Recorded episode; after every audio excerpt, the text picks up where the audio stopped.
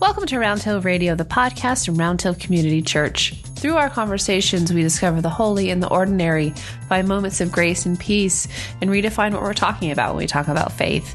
In this episode, Ed shares the new Round Hill Reads book, 12 Steps to a Compassionate Life by Karen Armstrong. How can we really understand compassion? How can it help us in our daily lives? Answers to these questions and more on today's Round Hill Radio.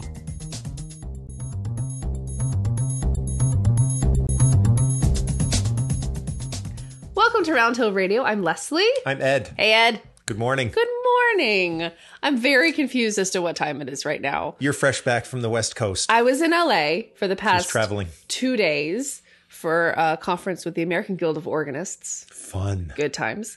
Um, but it was very confusing because you I wasn't quite on LA time, so we would have lunch at noon, Oh, which boy. was three o'clock for me, and I was.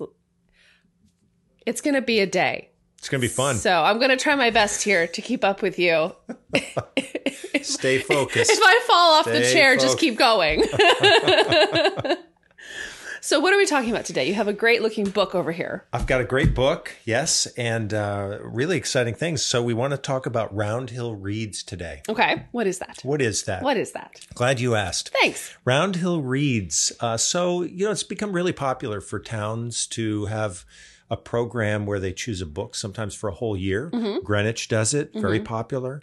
And then you get a chance to do a deep dive into a book and you really get to explore the author. And the fun thing is, you do it with a lot of other people. So it becomes a whole town wide thing. Oh, cool. So we're borrowing from that. Yes. And uh, we're choosing to look at the, a particular book every once in a while from the perspective of the whole community. So we call it Round Hill Reads. Got it.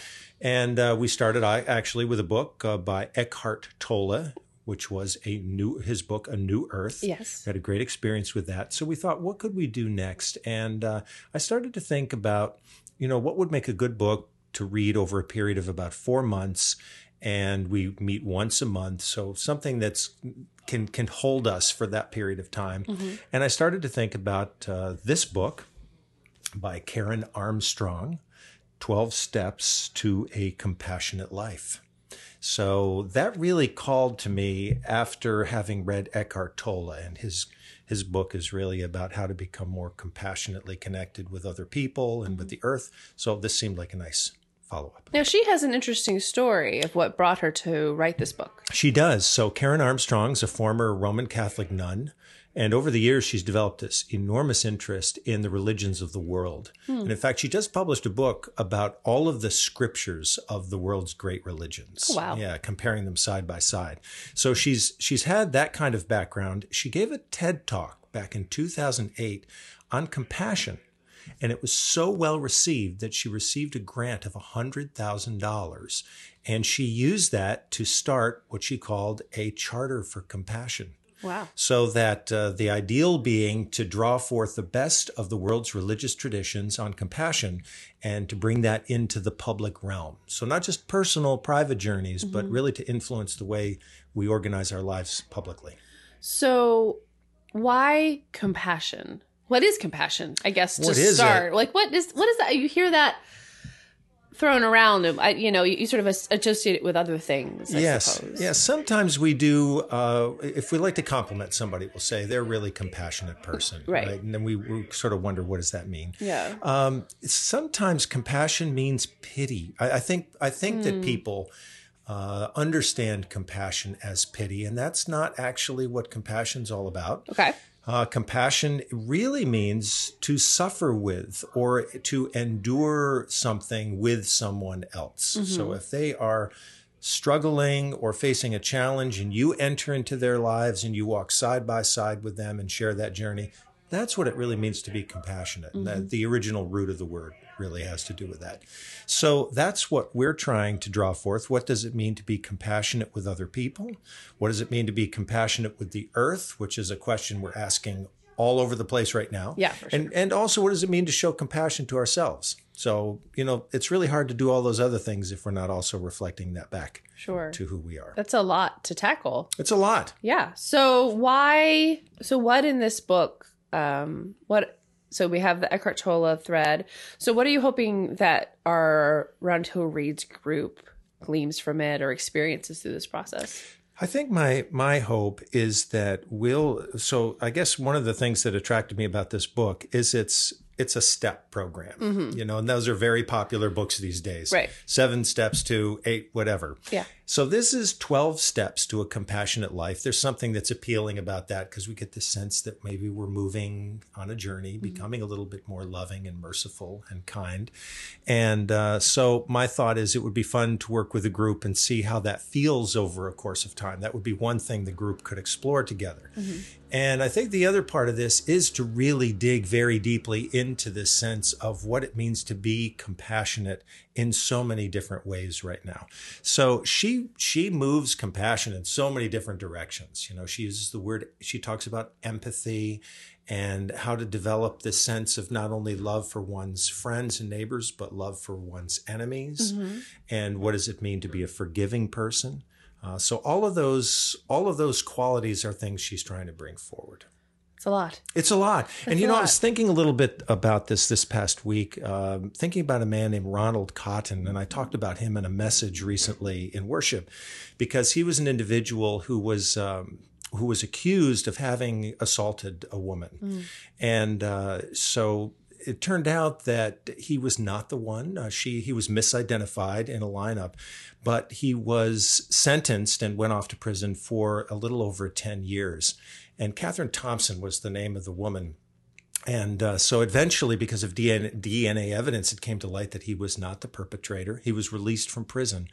And Catherine Thompson was just devastated by the yeah. fact that this misidentification had led to this long term incarceration for an innocent person.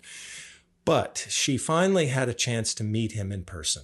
Mm. And when that happened, she said, You know, if I'd said I'm sorry to you every second of every day for the rest of my life, could you ever forgive me? And I thought he said the most incredible thing. He said, Catherine, uh, I forgave you a long, long time ago. And now they've become very close friends. They work on this justice issue of misidentification together. And I think it's a beautiful story. And I think it's about all kinds of compassion. You know, mm-hmm. his compassion for her mm-hmm. to release her from her guilt and her awful feelings about herself. Also, she has to have some compassion for herself so that she's able to you know, right. get beyond this in her life and get on with her life. Sure.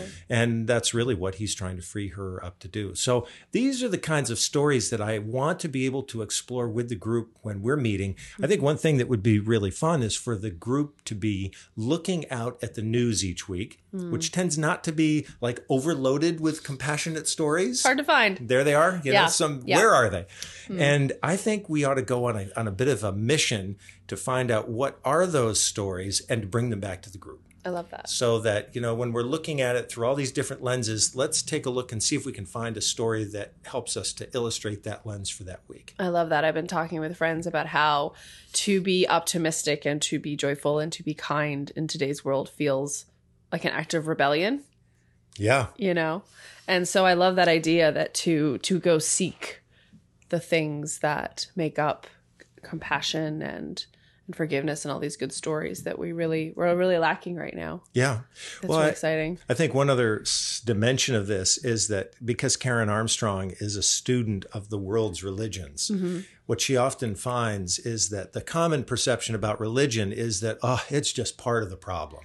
Sure. You know, it justifies violence and look at these terrible religious conflicts across the the world. And she says quite often that when she gets into a cab and she describes what she does and, and her religious background, mm-hmm. immediately the reaction is, there it is again, you know, religion causing problems all over the world. Oh, yeah. So she's trying to work against that as you are talking with your friends, right, about how yeah. to move against that. And that that whole idea of finding the compassionate thread in all of these religions is is really a part of our life here at Round Hill Community Church because when you walk into this building, there's a quotation right on the wall that says, you know, the, the thing that most we most want to identify among all the religions of the world is what they have in common, mm-hmm. not necessarily what differentiates them. We can do both, but we really want, want to find out what's that common compassionate hope that all of them bring to the world. So that's what we're gonna we're gonna try to find that. That's exciting. It's that's very exciting. Very exciting. I I hope we can have a check in later as the book club goes forward. Yes. Um, yes. I know the Eckhart Tolle book read around here was very impactful for so many people. It was. So if you're a friend who lives far away, do grab a book and we I'm sure we can figure out a way to make you part of the conversation too. yes. Join us. There'll be great uh, information on the website. Okay. We'll post resources on roundhillcommunitychurch.org. So wherever you are in the world, you can join us and be part of the discussion. Perfect. Well, thanks, Ed. Thank you. Appreciate it. Blessings.